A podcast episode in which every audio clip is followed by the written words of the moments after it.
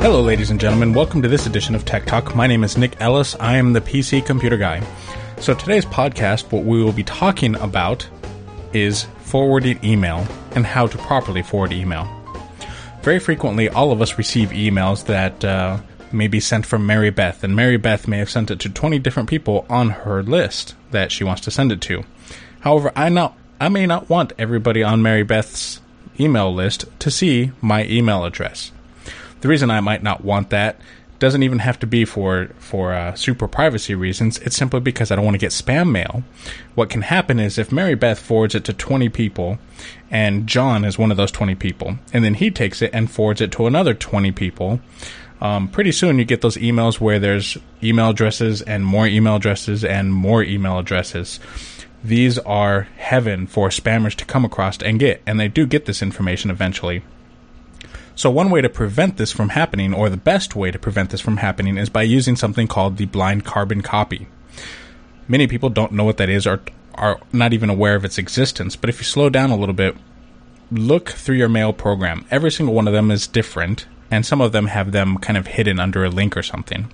But you have the to field, then you also have the CC field, and then you usually have the BCC field. BCC is the blind carbon copy. This is essentially what you should use when you're forwarding email to a large number of people, especially if one person has no need to know that the other person received that message.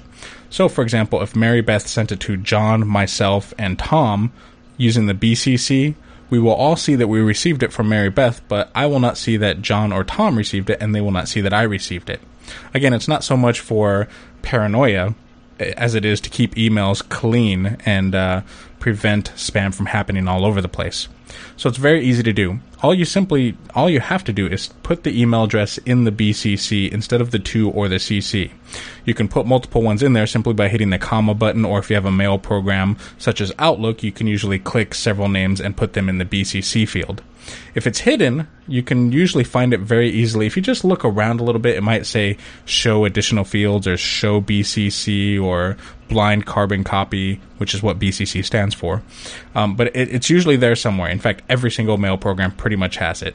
Uh, there's almost none, but they are sometimes hidden. If it is hidden on your mail program, so for example, if you're doing it through, um, I don't know, Outlook, uh, I'm sorry, um, through Windows Live Mail, that may be a little bit hidden, all you have to do is go to Google and type in the name of your program or whatever webmail that you use and say how to find the BCC. So, for example, Windows Live Mail BCC, and then somebody will have instructions that show you how to do it.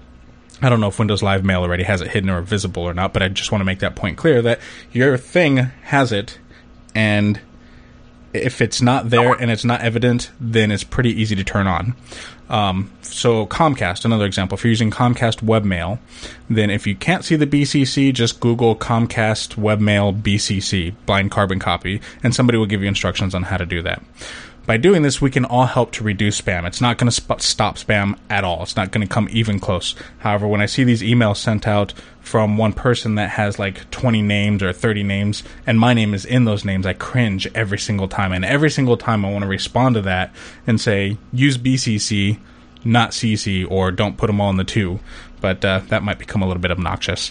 So hopefully this uh, a lot of people will run across this and then i won't have to do that anymore use the bcc to pre- pre- protect privacy, including your own. You know, you want other people to use the BCC method when forwarding mass amounts of email as well, so that your email address doesn't get out there on the interwebs and then people pick it up and start spamming you left and right.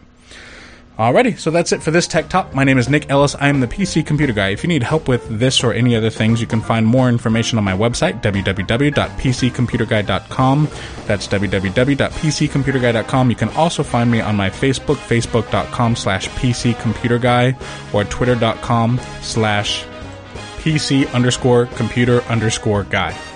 You can ask questions on those sites, and I might even do a podcast on it. Until next time, thanks for listening.